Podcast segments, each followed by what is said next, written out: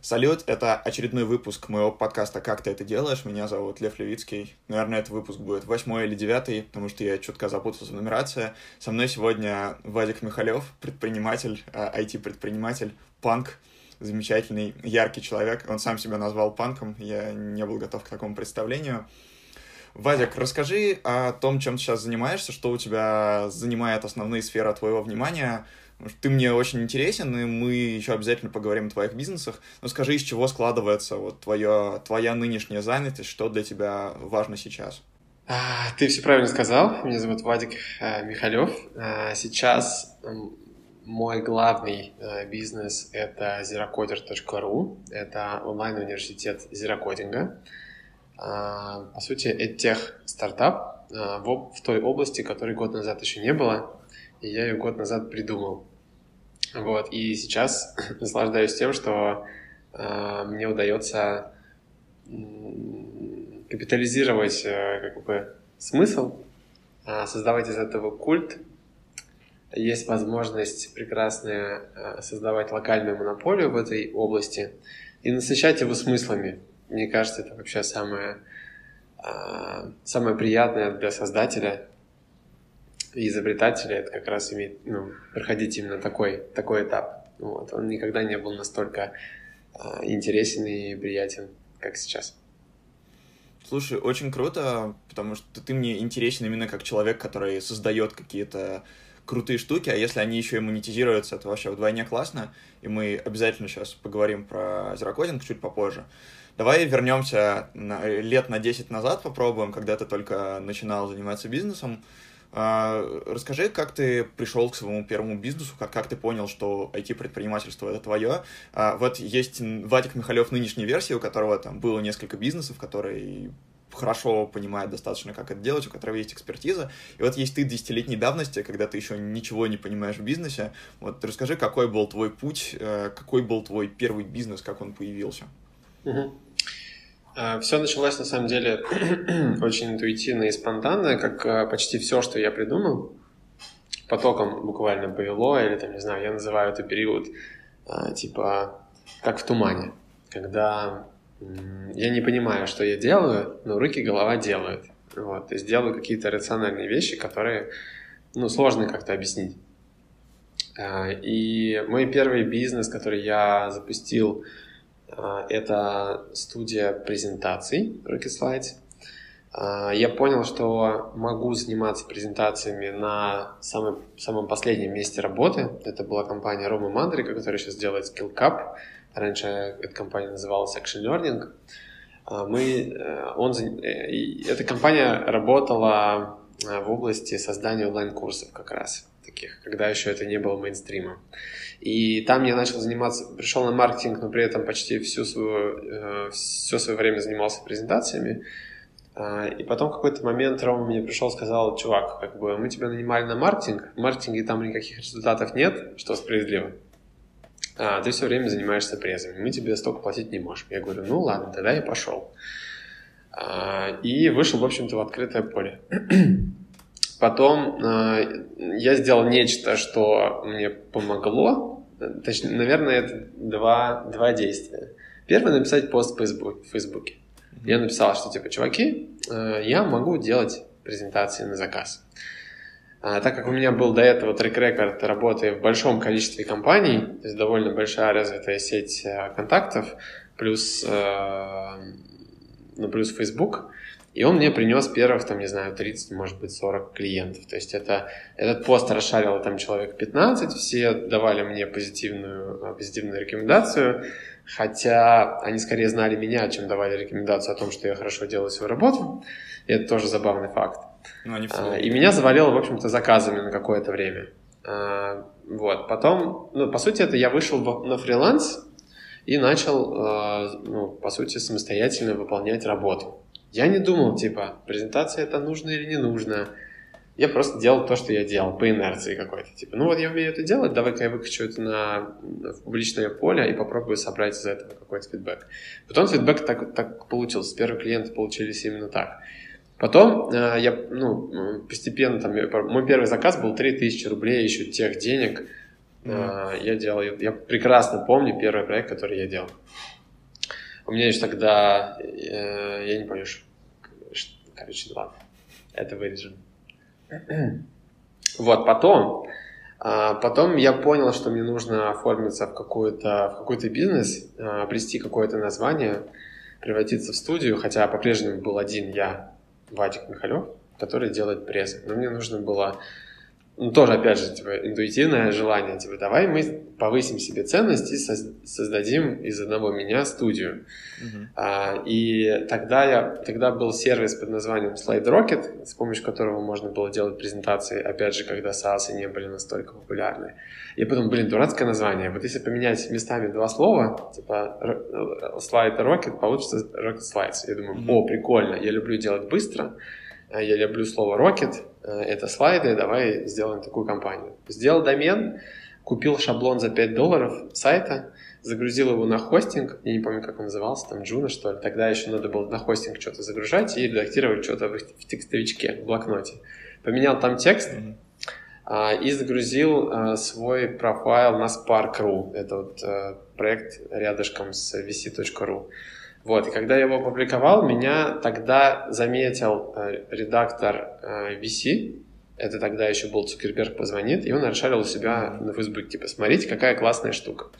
Вот. И тоже я получил массу охвата, и полтора года мне не нужно было ничего делать, я не знал, что такое сайт и маркетинг, я просто занимался обработкой входящих заказов. Вот. Вывод из этого какой, что э, нужно максимально быстро выходить в открытое поле, во-вторых, э, социальный, социальный капитал супер важен. В-третьих, э, ну, как бы действуй так, как тебе просто подсказывает интуиция. Всегда можно было ошибиться, всегда можно было, э, ну, что-то, чтобы что-то пошло не так. Вот. И, ну, 5 долларов, в общем-то, перекомбинированное чужое название, Получился бренд, который стал самым известным, наверное, на рынке презентации в области IT, предпринимателей и IT в целом. Вот, и до сих пор он существует.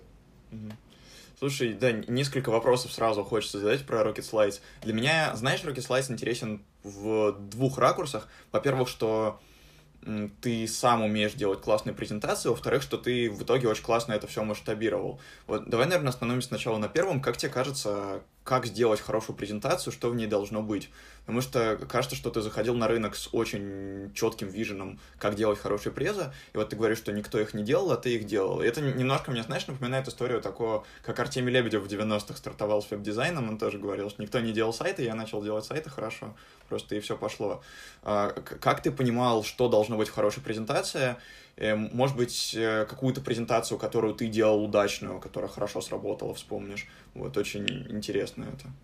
Мне кажется, что здесь, э, ну, я, во-первых, не хотел бы углубляться именно в само искусство презентации, потому что там об этом много чего говорили и много контента на, на этот счет. Я скажу несколько вещей важных. Первое. Не было предложения на рынке такого. Типа, странно. Я попал в предложение, точнее, я опустил предложение в поле, где была сформи... сформирована потребность, но никто не выходил на рынок с предложением, типа, давай мы сделаем тебе пресс. Презы все делали сами и мучились очень много. Это первое. И это, мне кажется, одна из ключевых вообще моих компетенций, и на, попадать в то место, куда еще пока никто не пришел, в потребность, которая уже есть и ощущается, но еще даже не, сформу... не сформулирована, то есть никто даже не запрашивал это нигде в поиске, то есть нельзя было это найти.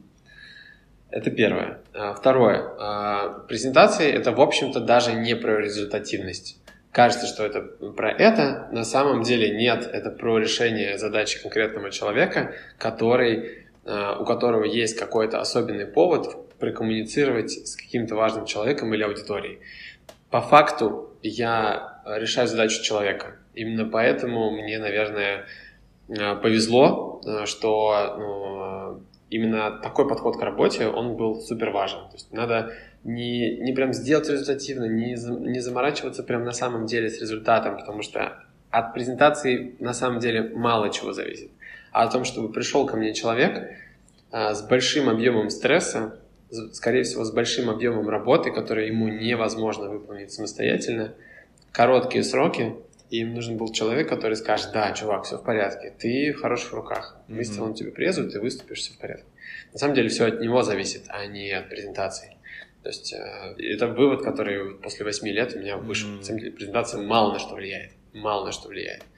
Все, ну, главное влияние находится, ну, точка, зона влияния находится в зоне влияния самого человека, который кому коммуникацию создает.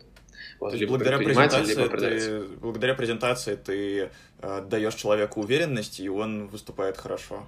По факту, Прикольно. да, по факту Прикольно, это опора прикольно. в некотором смысле. Но опора я даю еще раньше, когда я, ну, то есть, когда все отказывались, у чувака там, mm-hmm. не знаю, 200 или там, э, чувихи, mm-hmm. 200 слайдов. Завтра выступление. Все таки ой, нет, нам нужно делать качественно, хорошо. И он такой, блин, мне некому помочь.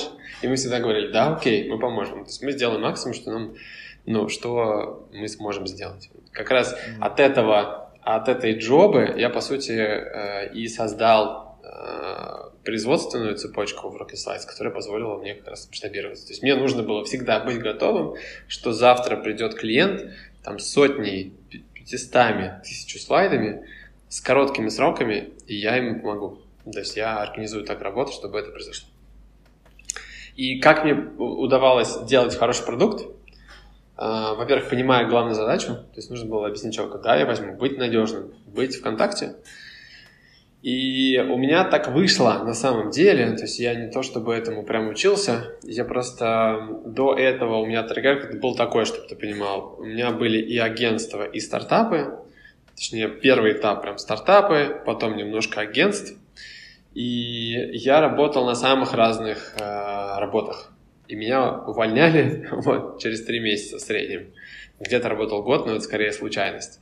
То есть я был и проектом, я был и маркетологом, я был аналитиком, я работал с данными, с цифрами, с проектами, с, э, не знаю, с презентациями, с продажами, со встречами, презентациями. Короче говоря, я работал совсем, совсем, совсем. Я такой, я тогда еще не понимал, но я супер ченджер. То есть мне очень быстро, я быстро устаю с какой-то монотонной работы.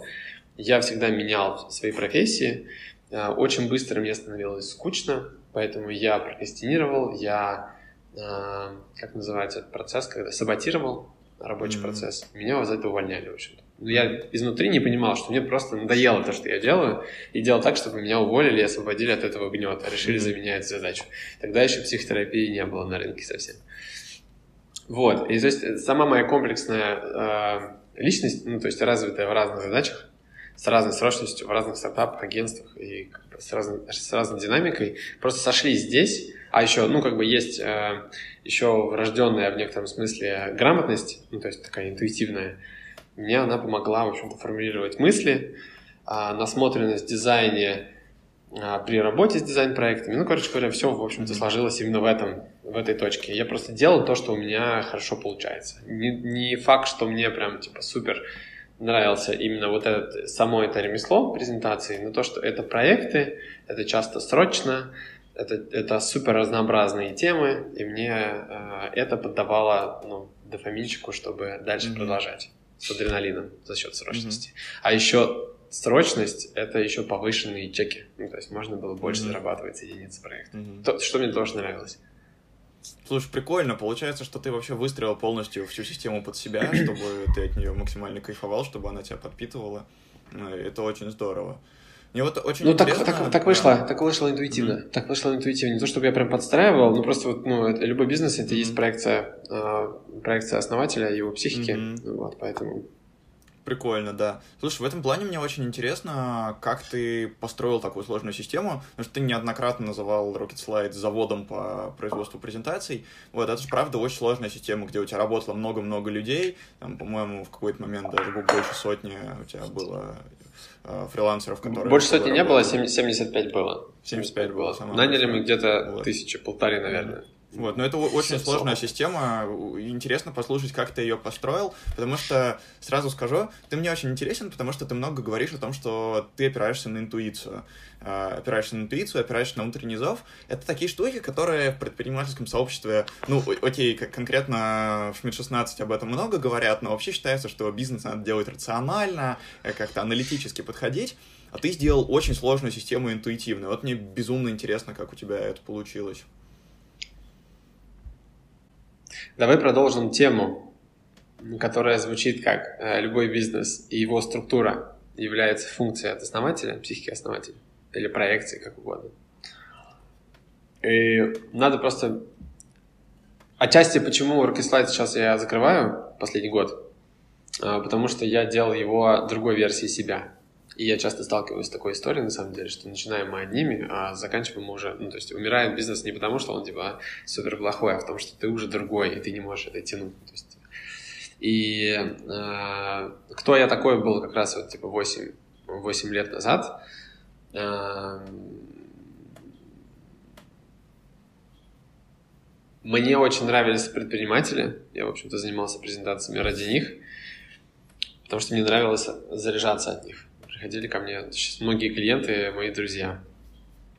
Это первое. Второе. Э, мне быстро становилось скучно, поэтому я довольно быстро переходил э, к делегированию. То есть рутинная работа для меня становилась насилием и мучением, поэтому я очень быстро научился решать эту задачу. Потому что мне с каждым разом все одно и то же. Прикинь, расставляешь пиксели каждый раз. Они могут быть разных да. цветов, но в целом они, они, они разные. Слушать предпринимателей, заряжаться мне нравилось, но делать презентации нет. Поэтому довольно быстро переходил к, а, к делегированию. Важно, что здесь именно делегирование не построение даже системы, а делегирование. То есть сначала типа подбор иконок, потом mm-hmm. типа э, переверстывание там шрифтов на всех слайдах, типа того. Вот. И я довольно, и я перепробовал довольно много всяких разных э, схем коллабораций. Там мы еще и в Viber общались, там, иногда это что-то в скайпе было. Потом мы переходили, там, не знаю, в Slack, по-моему, куда-то еще. Короче, был, или Basecamp даже. Короче, было очень много способов. Я очень много чего перепробовал. Я благодарен тем людям, которые со мной вместе переезжали. То есть я начинал с простых вещей. Потом я понял, что мне, ну, то есть, как бы, дошел до определенного уровня сложности, когда а, делегирование не работало. Ну, то есть делегирование само по себе, вот как, а, как процесс, он а, требует менеджерского ресурса. А я очень не люблю, чтобы ты понимал управлять, и до сих пор не люблю. Я эту штуку тоже вытеснял, поэтому искал решения, которые мне позволят построить а, систему, которая сама себя уравновешивает. Mm-hmm. По сути, ну как ты понимаешь, я иду от некого неприятного процесса, который мне ну, полностью прям типа мне бесит, я испытываю него страх. Не страх, а стресс. Вот, страх, наверное, тоже. Вот, и старался его вытеснять максимально. То есть, так как я не могу просто его вычеркнуть из проекта, потому что тогда проект не получится, а я деньги не получу, мне нужны были какие-то э, подходы, которые позволяют перейти на новый уровень. То есть не делегировать, а создать систему, которая сама решает такие, э, такие вопросы. И в тот момент э, мне пришло несколько вещей. Первое, это, так как у меня образование инженерное, наверное, мне это помогло. И я начал смотреть на презентацию как на некий производственный процесс, который можно поделить на операции. То есть, если у тебя одни и те же проекты по одному и тому же... Я, не знаю, я кстати, слово «процесс» вообще узнал, что это такое, только в этом году, если что. Это я так из будущего сейчас разговариваю. То есть, если я делаю одно и то же, Наверное, можно это поделить на какие-то этапы и на операции, то есть какое-то типа вкручивание, знаешь, как вот на конвейере. Типа, есть чуваки, которые тупо вкручивают винты uh-huh. в колесо, и все. И они это делают хорошо. Я думаю, о, я, так как у меня еще было э, желание много зарабатывать, а у меня очень хорошая маржинальность была в презентациях, я нанимал дешевых людей, которые умеют делать определенную операцию, типа искать иконки не знаю, травить иконки от фона или находить там что-то, короче, очень простые какие-то операции. Я такой, м-м, у меня есть большой проект, он стоит, там, не знаю, 100 тысяч рублей. Условно за тысячу рублей я могу дать человеку там, типа, 30% задачи, которые занимают у меня много времени, решить, которые я ненавижу. Mm-hmm. Вот, и тогда я начал делить это на маленькие операции. В итоге у меня, ну, как бы создалась определенная методология этих этапов. Потом я подумал, блин, а, этот, этих этапов и внутренних задачек я просто пока делегировал именно их. Типа, о, дошел до определенной точки, типа, скидывал человеку, типа, мне закрутить вот здесь все. Он такой, тык-тык-тык, отдал. Хорошо, я дальше продолжаю творить. Вот. То есть появились такие операции, которые могут э, повторять дешевые люди. Mm-hmm. Там, знаю, там сотни э, рублей час, чтобы ты понимал. Там, иногда там 100, иногда 150. А, мне очень хотелось денег, вот, и очень не хотелось что-то делать. Это инженерный подход, по сути, декомпозиции общего процесса на какие-то этапы. Потом я понял, что э, один и тот же человек не может разные вещи делать. И на разные этапы нужны разные люди. Кто-то там, которые, люди, которые работают со смыслами, есть люди, которые работают с дизайном в смысле проходят процесс от нуля к единице, твор, творцы, по сути, тоже ченджеры. А, и верстальщики. Это люди, которые работают, любят работать а, над монотонной работой, когда им кто-то уже дал, типа, вот в таком дизайне сделай мне 100 слайдов. они такие, супер, за меня все решили, я просто это сделаю. Потрачу там 5 часов, получу за это деньги и побегу гулять, и не знаю, что, что там делать. Вот. И я начал нанимать на этапы людей, которые, которые к задаче подходят. А, мне вот лет 24, наверное, было 25. Вот, и потом, и потом, когда я разделил а, по этим этапам людей, получились такие горстки людей. И их могло быть там человек 30 совокупно. И я всеми этими людьми управлял. То есть я, по сути, вот с одной стороны, там, не знаю, 50 проектов, с другой стороны 50 людей, и я вот между ними был таким звеном контакта между клиентами и, и командой. Мне было сложно управлять, поэтому я подумал, Точнее, я, я потом э, услышал э, о матричной орг-структуре управления Skyeng. Она, это была революция в свое время, когда вот есть иерархия, типа я вот как менеджер и как бы все остальные, может быть, по группкам распределенные. А там это схема матрицы. Ну, то есть у каждого человека внутри компании есть, по сути, два руководителя. Один руководитель там бизнес-юнита, который отвечает, скажем, за деньги, а, в этой вертикали. И есть, а, с другой стороны, как бы а, руководитель практики, по сути. То есть, если я дизайнер, у меня есть и, и директор как бы моего продукта, и как бы head of design. И это очень круто. Я такой, блин, офигенно, это для меня решение. И тогда я из этих группок людей выделил по одному человеку, которые, то есть я был для всех руководителем, но при этом у них появился, как бы мы назвали их менторами, наставниками, по сути. Те, кому можно обращаться с вопросами. И те, которые могут удерживать э, вот эту рамку, свою группу людей, танцевать их, чтобы они все были э, в правильном ресурсном состоянии, чтобы они делали в среднем высокое качество своей работы. И на этого ментора можно было как раз э, делегировать задачу найма.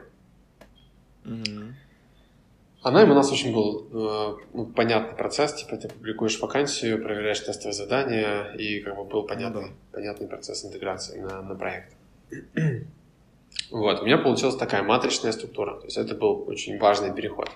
Mm-hmm. А, потом э, я, мне встретился Airtable как база данных, mm-hmm. которая мне помогла перейти на новый уровень управления проектами.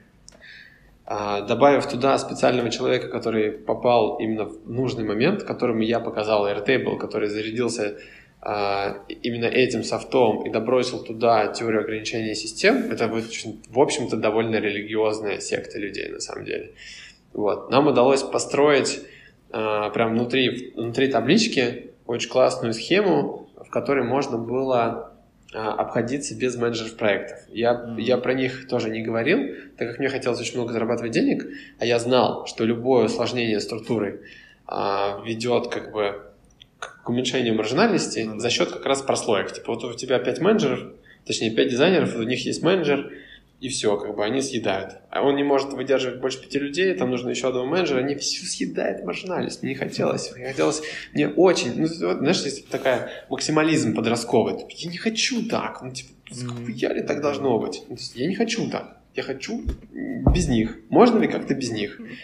И всегда доходило до какого определенного супер стресса, который на меня сваливался, и он для меня был каким-то Э, поводом сделать какое-то новое решение или изобрести что-то, что-то новое. Так у меня, в общем-то, почти все мои изобретения именно в Orchid Slides рождались из момента пикового стресса, когда я, может быть, работал всю ночь, или я уже так устал, что не могу ничего делать, вот, или мы теряли клиента, что-то такое. То есть любой кризис приводил к таким решениям. Вот, и, и мы придумали штуку, как раз за счет матричной структуры, а, чтобы каждый человек на местах, то есть каждый сотрудник, ну, по сути, простой дизайнер, был ответственным за то, чтобы проект был сдан. И это такая, в некотором смысле, меритократия, но в рамках каждого проекта. То есть на каждый проект мы теперь назначали из каждой группы, там, ты, накидываешь в корзинку людей, mm-hmm. загружаешь э, как бы в одну группу и в один чатик, и их задача, в общем-то, сделать проект. И такой, сделайте mm-hmm. проект. Если что, у вас есть, ну, руководители свои. Типа, если у вас есть вопросы, как сделать дизайн, э, или, там, не знаю, структуру. Вот, ко мне, если что-то прям совсем не получается. Получается, что я полностью перенес ответственность локальную на проект на людей, которые а, которые сами делают руками проект. То есть они не люди, которые исполняют задачи, потому что на постановку задач, на контроль нужны тоже ресурсы, а у нас их нет, потому что я один. Типа я один, а вас много. Вот. И у них включается тогда ответственность того, чтобы проект довести до конца. И, естественно, мы и деньги платили тоже по факту этого проекта. Потом было еще усложнение. Типа, вот давайте мы... Вот на этом моменте мы уже могли делать 60 проектов одновременно. При этом там была такая светофорная система управления проектами, она кастомная совершенно, которая распределяла проекты по, ну, по светофорным цветам. То есть мы обращали внимание только на черные и красные проекты, которые э, ну, с которыми что-то не так по срокам. И это, скорее всего, было, там, не знаю, 5-6% всех проектов. Все остальные были как бы в зеленой зоне, и все было там окей. То есть там позволяло это. Mm-hmm. Вот, и потом э, для того, чтобы еще больше управлять этим процессом, я как раз накинул еще одну скайнинговскую а, штуковину как раз по управлению учителями. То есть там у них там тысячи, десятки тысяч, наверное, учителей, и там им нужна была схема э, ну, контроля качества каждого урока, который на платформе проходит. Вот, собственно, у меня была то, то же самая история. Я нанял еще отдельно супервайзера, который мониторит все чаты. А, развесистая система штрафов и бонусов – а, и это, кстати, тоже прикольная штука, которая позволяла э, корпоративную культуру Rocket в общем-то, переносить на действующие какие-то процессы. То есть, если, а, там, не знаю, follow-up по итогу встречи, по итогу звонка в чат не пишут, то штраф. Потому что нам нужно, мы считаем, что надо писать follow-up, обязательно типа здороваться, включать камеру перед, ну, на звонках. Короче говоря, много-много таких факторов, там, по-моему, 60 или 70 параметров, и по этим, э, по каждому из этих проектов там супервайзер пробегался по этим пунктам, назначал либо бонус, либо штрафы, а, и таким образом мы регулировали, в общем-то, нашу систему. То есть любой человек, дизайнер, типа, если ему не нравится включать камеру, и он окей за это платить, вот своими деньгами, окей, хорошо. Вот, это его, его проблема. Но как бы штраф, он занесется. Там был отдельный, например, бонус за сдачу проекта с первого раза. То есть мы там отдельные деньги платили за то, чтобы он прям сэкономил деньги и время и клиенту, и нам. То есть он как бы вместо 10 часов за 5 часов сделал первую версию, мы ему еще доплатили денег, на самом деле он сэкономил нам деньги и время клиента. Mm-hmm. Вот. И, короче, много-много таких э, социально-инженерийных инструментов было вотнуто для того, чтобы вот этой всей огромной э, бригадой точнее, множество бригад управлять. Вот, параллельно я еще делал всякие стартапы и SaaS, которые позволили бы не вообще без людей обходиться. Вот, но к этому я пришел только через там 7-8 лет, уже когда как бы пришел, пришла пандемия и еще другие факторы, которые, в общем-то, а, почти стерли с лица земли а, нашу студию. Вот. Но это пришло только позже. Вот это в целом такая история. Выводы из нее такие, что я не терпел. Ну, то есть у меня нет, э, на самом деле, внутреннего ресурса терпения. Я ненавижу терпеть ни боль, ни стресс, и я всячески его э, стараюсь избегать. Вот. Э, и это не желание, такое подростковое желание не делать то, что мне не нравится, оно давало ресурсы и ресурсы изобретательности для того, чтобы что-то изобретать, чтобы вот в этом не копаться. Сама бизнес-модель не позволяла нанимать суперкрутых людей, чтобы они эту работу делали, поэтому нужно было изобретать всякие техно, технологические решения, которые позволили бы это сделать. А, вот. И, и все. И жажда денег, наверное. наверное. Без нее никак. Можно было уже там, не знаю, сто раз а, закончить, если, если бы не они. Mm-hmm. Наверное, так. Слушай, э, офигенно. Мне очень понравилось, что мы так прям подробно, пошагово разобрали, как у тебя был этот процесс. Э, мне очень слышится в этом вот главный принцип, правда, о котором ты сейчас сказал, что если у тебя есть неудобство, ты берешь и пытаешься его как-то решить. Именно из того, что ты решаешь свои неудобства и оставляешь штуки, которые тебе кайфово делать, убираешь штуки, которые тебе не кайфово делать. Из этого складывается в итоге твоя система. Это очень прикольный принцип, потому что обычно там рационально пытаемся заходить, там, как эффективнее сделать, как что-то смоделировать сверху вниз. Вот просто от своих штук отталкиваешься. Это очень классно. Ты вот сказал, что а, Rocket Slide сделала версия тебя а, в восьмилетней давности, когда ты тогда принимал решение. А расскажи, как сейчас выглядит твоя работа с зерокодингом, вообще, что это такое, чем вот твоя нынешняя версия, которая делает э, зерокодинг, отличается от той версии, которая делала Rocket Slides, потому что кажется, что твои принципы э, в зерокодинге еще больше эволюционировали по сравнению вот с этой вот махиной. Так что расскажи. Да, ну мы на самом деле проскакиваем еще там 5, 6, 7 попыток запустить стартап, э, получать на них инвестиции, вырасти, переехать, э, там, не знаю, в Европу, Штаты. Ну, мы такие, ну, ну расскажи, кстати, пробегаем. А, давай я сейчас расскажу про зерокодинг, типа вот типа до, до и после, потому что там реально много чего, много чего изменилось. Самое первое — это бизнес-модель.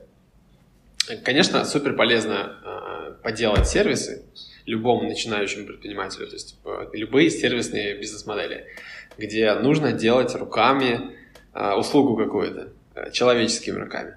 Мне кажется, что очень сложно сделать какой-нибудь SaaS или, или какой-нибудь стартап, технологический, без того, чтобы сделать ну, кучу операций руками, понанимать людей, пострадать, попадать в кассовые разрывы, посмотреть, что такое финансы, для того, чтобы понять, какое это облегчение, другие бизнес-модели.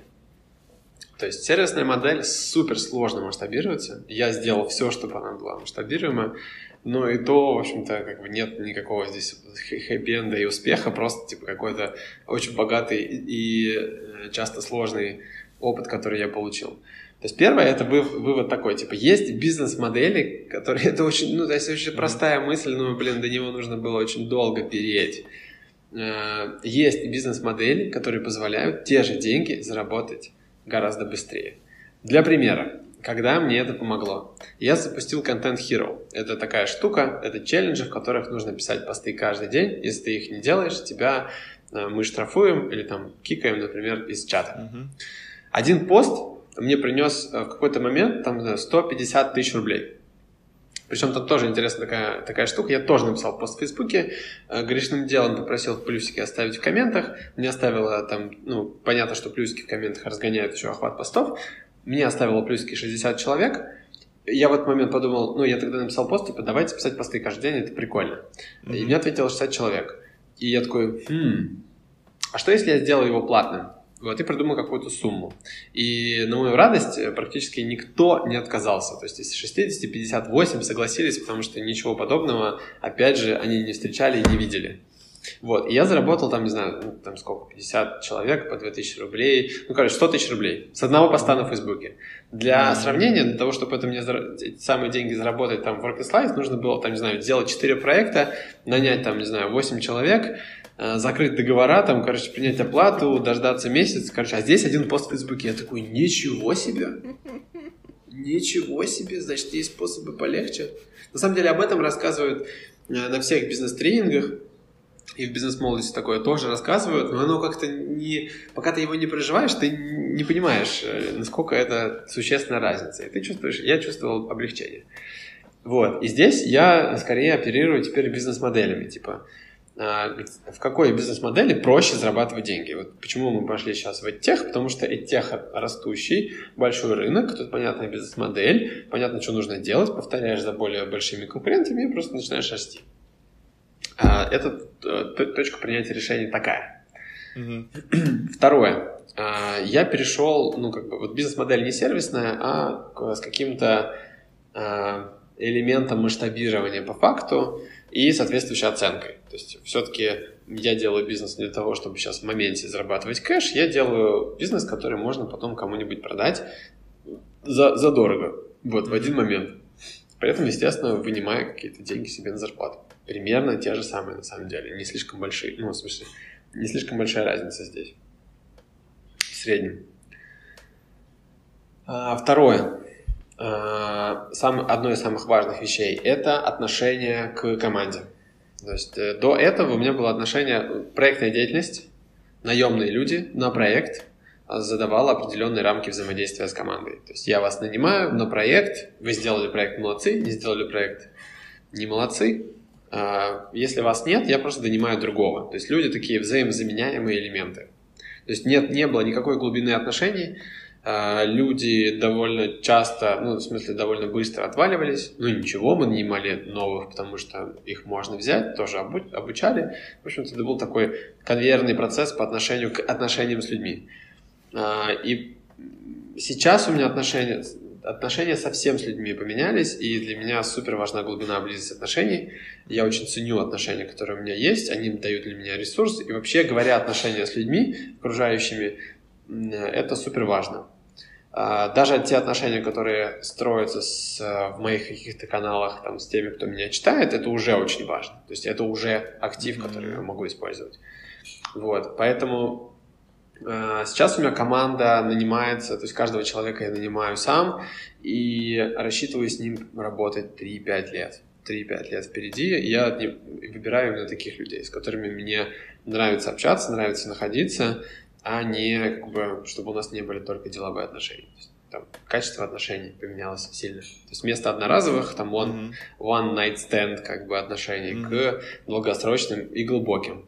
И поэтому даже если какие-то люди уходят, они иногда возвращаются, или мы начинаем работать в других каких-то форматах, ну, как бы отношения остаются. Отношения супер-супер важны.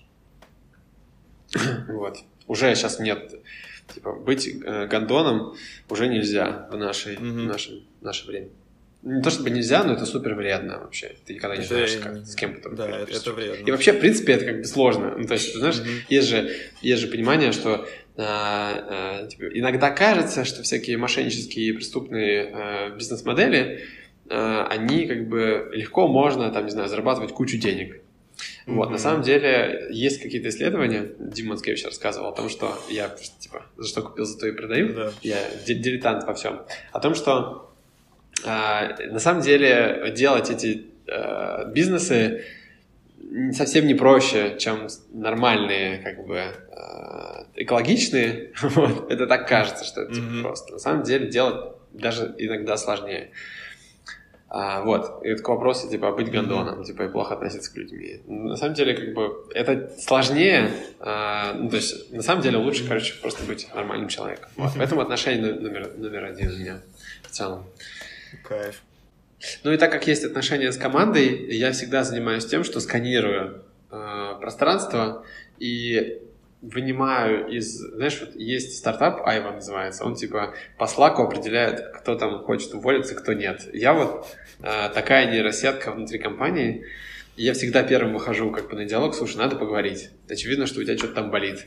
Я там, не знаю, по экрану зума наблюдаю, по каким-то, по частоте сообщений в Slack, по им запятым там точкам у меня очень mm-hmm. хорошо. Mm-hmm. Я просто, я, я как бы я слабо эмпатирующий человек, то есть у меня практически нет эмпатии, мне кажется, на таком душевном уровне, но есть эмпатия механическая, такая выученная. То есть я скорее думаю эмпатию, чем чувствую ее по отношению к людям, поэтому мне вот эти вот Э, сигнальчики, они очень много чего дают. Mm-hmm. Вот. И я занимаюсь тем, что представляю людей всегда, вот типа, постоянно, к сожалению, приходится, вот, типа, человек ты ставишь, он вроде счастлив через неделю, блин, что-то он потух, его надо срочно переставить, переговорить, там, не знаю, поменять ему, mm-hmm. раз, разгрузить, короче, такая э, забота вот об этих, э, не знаю, там, э, есть у тебя, не знаю, дети, вот, и приходится там их постоянно что-то mm-hmm. там с ними э, подкручивать, э, вертеть.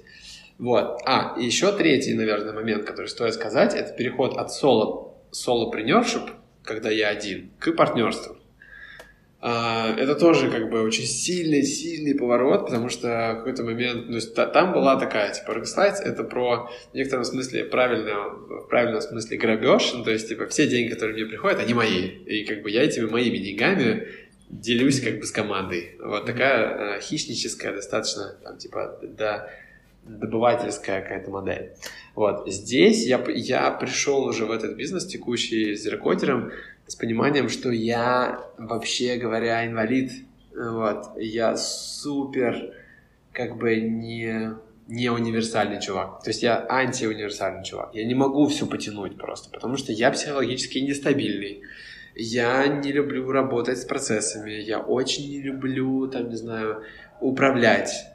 Э, но я много чего делаю прикольного на этапе придумывания, запуска, энергии, объединения, найма, э, не знаю, выступлений, объединения людей, э, запуск какой-то там, не знаю, миссии, всего такого, но при этом вообще отвратительный руководитель, отвратительный исполнитель. Я просто не могу сам ничего сделать. Не могу сделать достаточно большое что-то, а мне уже 30 плюс, вот, у меня заканчивается время, чтобы что-то такое интересное придумать. Мне нужны люди в партнерстве, которые меня, ну, с которыми мы вместе будем гораздо больше, чем по отдельности. Опять же, это много рассказано, но, блин, ну пока это не, не прощупаешь, в какой-то момент, когда ты такой, я своему партнеру говорю, типа, Лёнь, вообще ничего не могу делать. Он говорит, нормально, как бы уходи просто, типа, иди отдохни, я здесь поработаю. И я такой, что? Кайф. Реально? Тебе нравится это делать? Вот, и у нас сейчас четыре, у нас четыре партнера в Зерокодере, и несмотря на то, что я все придумал, я главное лицо проекта, я вношу в него все ключевые смыслы, у нас равные доли со всеми. То есть есть у нас два операционных, операционных партнера, два неоперационных партнера, и это тоже была борьба эго, типа, нет, я все это придумал, я должен быть главным бенефициаром всего этого, то, что я придумал, мне нужно, там, не знаю, мажоритарная доля, там, не знаю, 50%, все остальные вам. И когда мы поделили их поровну, и все почувствовали важность, это, кстати, один из главных принципов Y Combinator, ну, то есть одного из партнеров Y Combinator о том, что, блин, чуваки, путь реально долгий. А, меньшая доля очень сильно влияет на мотивацию людей. Типа делите mm-hmm. поровну. Если вы а, с партнер, у вас с партнером не равные доли, скорее всего, вы выбрали не того партнера, с которым хочется двигаться. Вот, и это абсолютно справедливо. Mm-hmm. И вот мы по этому поводу поделили доли таким образом. Да, и это что важно здесь только не доля, важно думать не про только доли как бы потенциального выигрыша, но и убытки текущие. То есть кто-то вносит здесь влияние временем, энергией, вниманием, кто-то деньгами, и это, в общем-то, каким-то образом прямо сейчас, последний год, а, выравнивается. То есть в зависимости от этапа, то, что когда мы проходим этап. Вот. А, и, соответственно, поменялись отношения к деньгам. То есть за счет того, что у меня поменялась э, бизнес-модель, у меня стало понимание того, что, типа, что надо отдавать долю, надо привлекать тоже а, ресурсы финансовые, инвести инвестироваться. И уже как бы мы движемся к какой-то там стратегии продаж. Вот этого никогда раньше не было. Вот. И Пятый, наверное, как раз очень важный момент, связанный с интуицией, что э, это как раз очень пересекается там с концепцией Вани про, про энтропию. Двигаться mm-hmm. нужно в ту сторону, куда тебя тащат. И это, опять же, из истории там контент Hero, который меня научил, в общем-то, этого. Типа, ты, если ты попадаешь в потребность, иди за ней. Иди дальше, дальше, дальше. Уткнулся, окей, повернись. То есть, когда там, не знаю, дешевая стоимость лида, все там летит прикольно, тебя зовут на все конференции, значит, ты на нужном пути. Если что-то идет не так, подумай, типа, где ты свернул. То есть, если нету, то есть, нету ощущения... Знаешь, у меня есть такая... Э, я впервые э, испытал этап кратного роста, ну, когда компания растет месяц от месяца кратно. Mm. Когда каждый день такое психологическое yeah, ощущение, как будто бы тебя вжимает в кресло спортивного автомобиля. То есть, типа, mm. ты в педальку нажал, ты... прям вот такой стресс. А, и это, конечно, магическое свойство, очень романтическое, и он у нас тоже закончился, но он был. Вот, впереди тоже мы рассчитываем, что дальше начнем так, научимся так делать. И просто ну, важно здесь не, это, не разбиться на а, а какую-нибудь стену. Вот.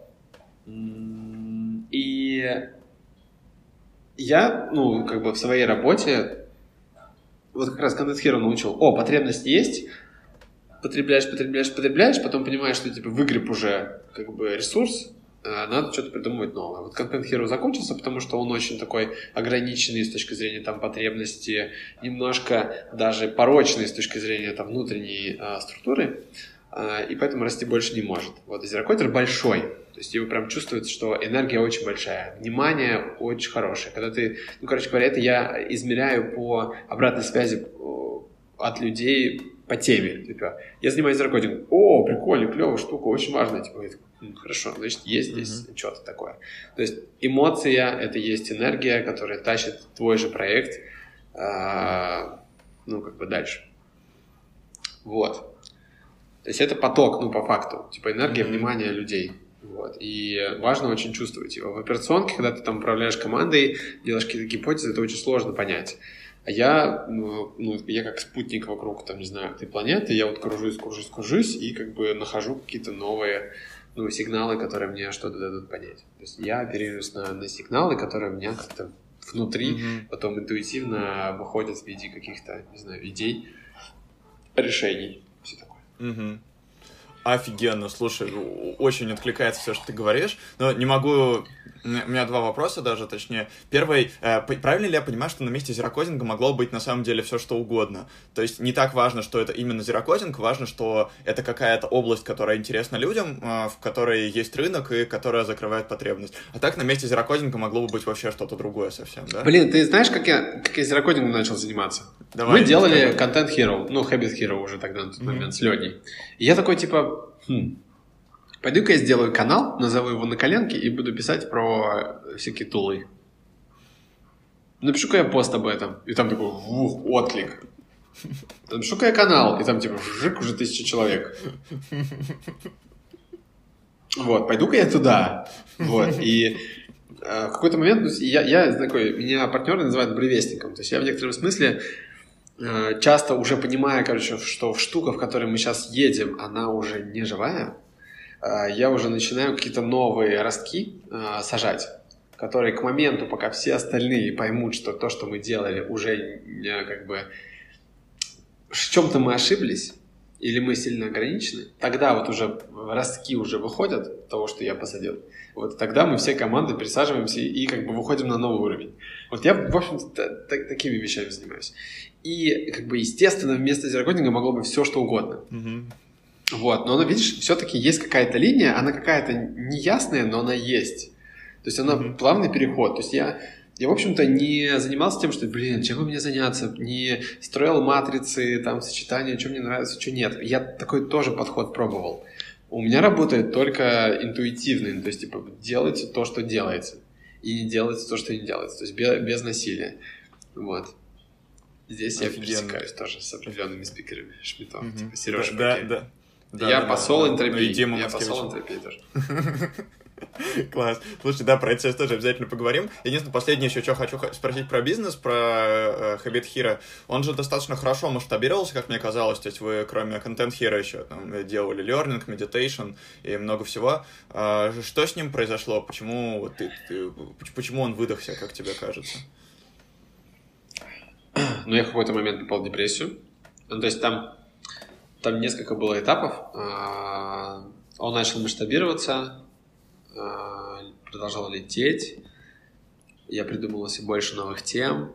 Там было все больше людей. Я, кстати, во всех них участвовал для того, чтобы mm-hmm. тащить людей тоже. Вот, в итоге перегорел, нанял людей, начал платить деньги. А, они не справились. Это очень, ну, то есть, плохой опыт найма. Mm-hmm. Я остался в долгах, а, ушел в депрессию. Потом подумал, блин, в жопу все это, типа, транзакционная модель вышел из всех чатов, психанул. Вот, потом сделал-ка я подписку, как Netflix. Вот, сделал подписку, э, она тоже полетела в какой-то момент. Ну, в смысле, в моменте очень много отклика, ну, в виде денег пришло.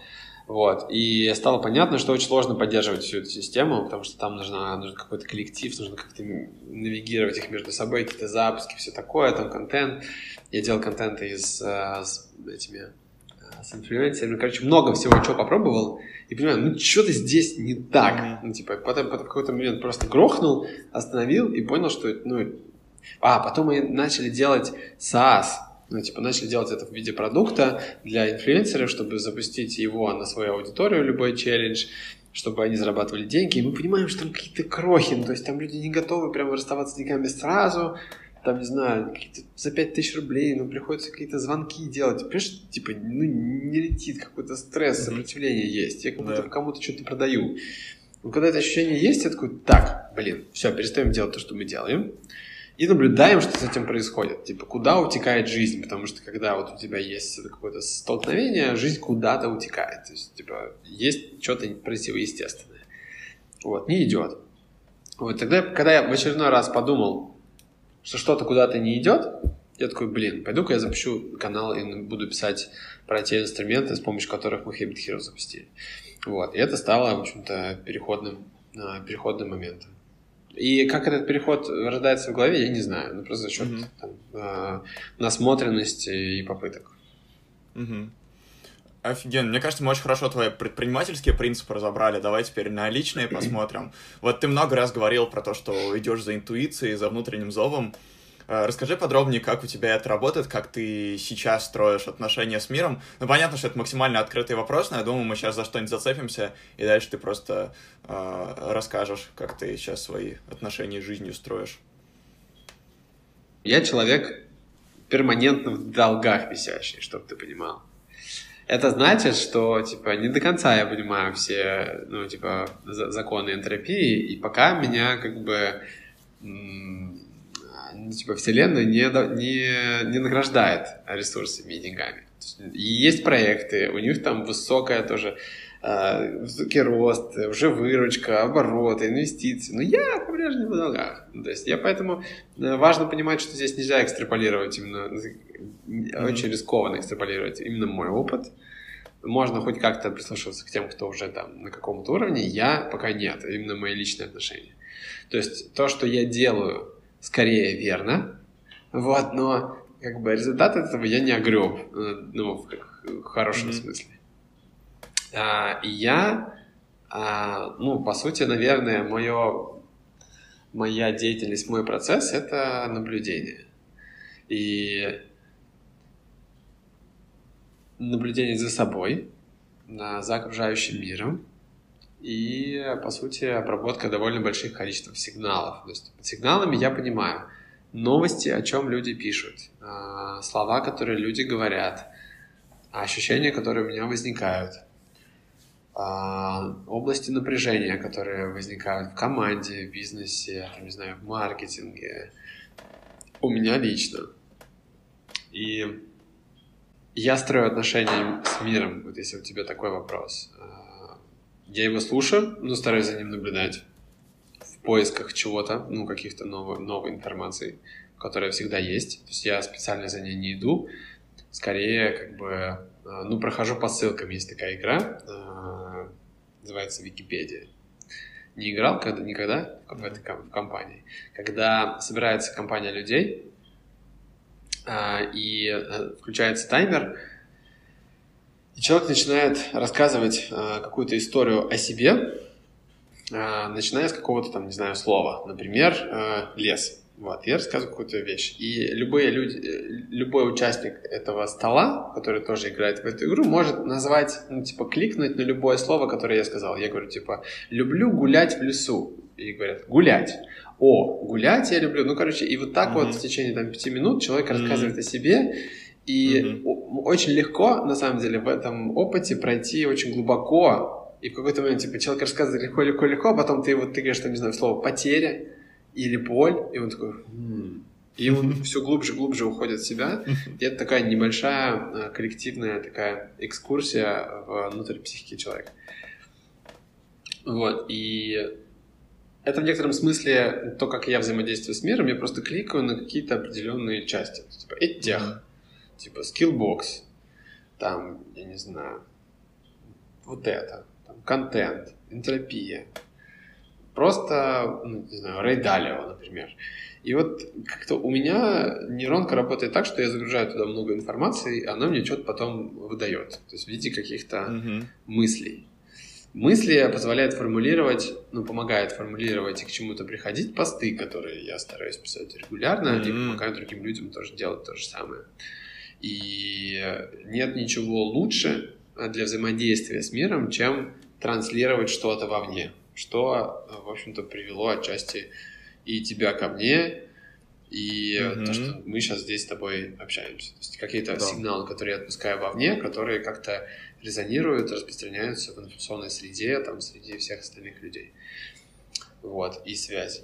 Поэтому я стараюсь как бы, наблюдать и вмещать в себя как бы сигналы э, из мира, информационные, конечно, как правило, иногда человеческие, ну, в смысле, в, в отношениях в физическом мире, вот, и транслировать какие-то э, смыслы вовне, желательно те, которые у меня скомпилировались внутри, то есть не пересказ каких-то вещей, в этом, мне кажется, совершенно нет никакого смысла, а если даже какую-то маленькую штуку я заметил, сходство одного растения с другого, с другим, или там то или другое, то это точно стоит, заслуживает того, чтобы быть вообще опубликованным и, э, ну, чтобы вот эта связанность э, наша повысилась. Потому что, опять же, одна из ценностей новых в отношениях, она относится и к, ну, как я говорил, там, к людям, которые меня читают тоже. То есть люди, там, не знаю, 600 человек, 6 тысяч, 6 миллионов человек, которые меня читают, будут читать,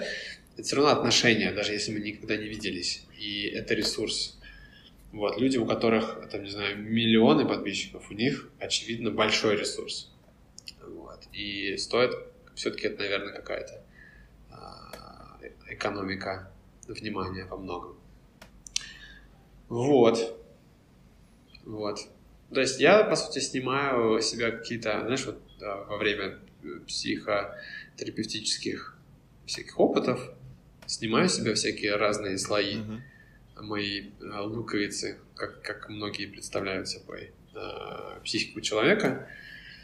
Вот, и приходят всяческие неожиданные открытия. Вот в какой-то момент я понял, что я очень плохой предприниматель, и поняв это, сформулировав это вовне, это тоже довольно прикольная история вот, публичной уязвимости. А, при этом, кстати, там негативные эффекты тоже есть. Чтобы ты понимал, то у меня был один возврат курса, а, потому что мне человек говорил, что слушай, я читал тебя в Телеграме, типа ты какой-то нестабильный, курс, скорее всего, не получится, вот, поэтому верну-ка я деньги. Вот, но это mm-hmm. единичный случай из сотен. Ну да. Но он как бы может болезненно отозваться. Но в целом справедливо в целом справедливо, и, ну, это как бы трейдофы а, публичной уязвимости. Вот, ну, и я, не знаю, как это можно объяснить, но это прислушивание к себе. То есть, uh-huh. я не знаю, откуда это у меня, то есть я не могу этому никак пройти, под, проводить кого-то по этой дорожке. Типа, вот хочется такого. Во мне просто э, сильна подростковость какая-то.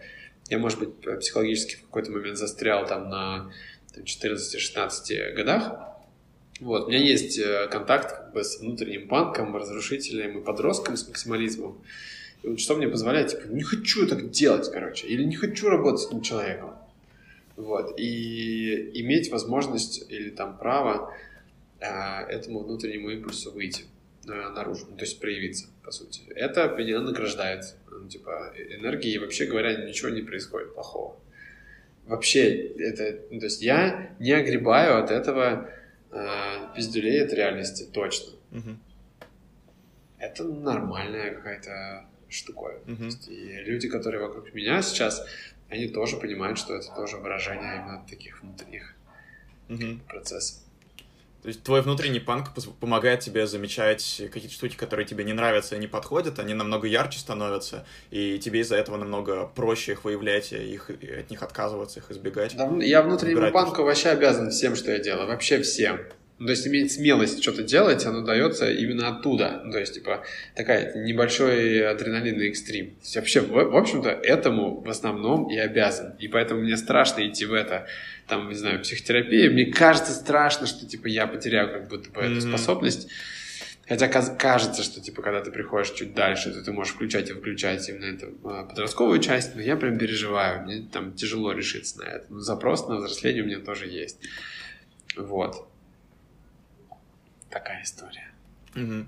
Слушай, э, очень интересно. Э, расскажу тоже, как у меня это работало, потому что меня очень откликает тема про публичность. Я очень стеснялся выражать публично какие-то свои мысли и идеи, прям очень стеснялся. Думал, что будут негативные последствия, будут осуждения. Вот я начал где-то месяц назад вести, ну, чуть больше, чем месяц, вести активно канал. За это время ко мне пришло несколько людей, просто через интернет, с которым у меня оказался очень глубокий матч по ценностям, а с которыми я бы никак иначе не познакомился, если бы я не транслировал свои идеи.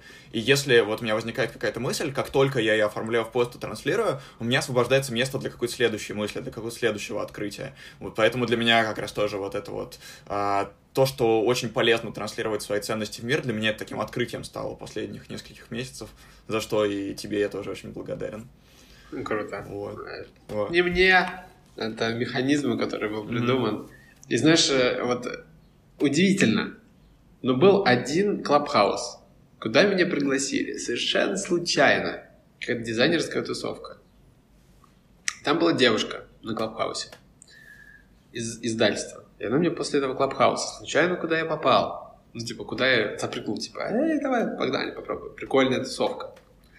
Попал. Она мне на следующий день пишет, давай сделаем книгу. И я, конечно, охренел. То есть тоже это, это пересечение совершенно разных вообще миров. То есть мы не могли пересечься на Фейсбуке, мы не могли пересечься нигде, ну как бы в Клабхаусе. Я сделал несколько там эфиров, участвовал сам в некоторых. И это, конечно, мощные вообще открытия. Mm-hmm. Это как это можно описать какое-то правило? Ну, то есть вписываться. Ну, то есть вот есть у Оскара Хартмана класс, классная фраза, типа до миллиона долларов а, говорить всегда «да». Вот. Что бы, что бы тебе не предлагали, пробуй просто. Типа, mm-hmm. негатив, точнее, нет негативного опыта. Есть сложные, да, всякие разные такие штуки. Типа, просто да. Ну, типа, пригласили, хорошо выступи. Пригласили еще раз, хорошо выступи. Никогда не ожидаешь, к чему это потом приведет. Кто там будет сидеть, кто там на тебя случайно придет. А, если хочется выразить мысль, ну попробуй, да. То есть, кажется, mm-hmm. даже если там локальный негатив какой-то идет, то он все равно на пользу. Здесь есть еще там, не знаю, 300-400 тысяч человек, которые прочитали и, короче, ничего не ответили, а потом скажут, ну, красавчик, mm-hmm. типа. Вот, все такое, все такое. Mm-hmm. Классно. Мне очень нравится, что мы, знаешь, с тобой сейчас пришли к э, формату открытий, потому что, правда, кажется, что это что-то такое очень интересное и важное, и ощущение, когда ты про себя что-то открываешь, это очень классно. И хочу тебе задать вопрос, может быть, так будет э, более понятно. Расскажи про какие-нибудь самые яркие открытия про себя и про мир, которые ты сделал за последние несколько лет, которые прям, вот ты что-то не понимал, а потом как понял, а это вообще изменило то, как ты себя воспринимаешь, мир воспринимаешь. Их очень много. Давай попробуем несколько самых важных. Вот я вот, например, рассказывал, как, ну, то есть, когда ты понимаешь, какой ты, и вообще даешь себе, э, интегрируешь в себя вообще понимание, кто ты такой есть, что ты супер не идеальный вообще. То есть, вот это ты не умеешь и не хочешь делать, у тебя это плохо получается, и все вокруг страдают. То есть, типа, я вот такой. Вот это интересное понимание. Оно приходит с, с опытом психотерапии. У меня он длится уже там три с половиной года, наверное. Еще одно открытие, которое открылось у меня уже в семейной терапии, оно про то, что есть отношения, то есть я их наконец-таки увидел, и особенно в семейных отношениях между мужем и женой, это бесконечный мир, бесконечный, ну, максимально красивый, насыщенный, разнообразный сад, в котором есть совершенно все, и это такое, такое путешествие, которое может никогда не заканчиваться. И для меня э, отношения с моей женой Юлей стали на первом месте вообще. То есть я понял, что они для меня основа вообще всего. То есть если у нас с ней что-то не ладится, ничего не ладится вообще остального. Вообще ничего. Ни бизнеса, ни с собакой нормально погулять могу, ни дети. Ничего такого. То есть раньше у меня там был, наверное, бизнес, потом дети, потом жена. Ну вот. И постепенно как бы все меняются mm-hmm. местами, и становится понятно, что отношения близкие, они супер важны. Но для меня это было, правда, открытие. И э, у нас был опыт полуторагодового э, процесса семейной терапии, когда, как в самом лучшем сериале, каждая серия заканчивается еще худшим финалом, когда ты уже думаешь, ну точно уже худше, хуже не будет, и следующий раз еще хуже, и еще хуже, и еще хуже. Вот, и в какой-то момент прозрение происходит. Тяжелая очень штука, но очень полезная. Еще было классное открытие, когда я понял, что у меня есть тело. Я это понял, когда случайно попал на массаж.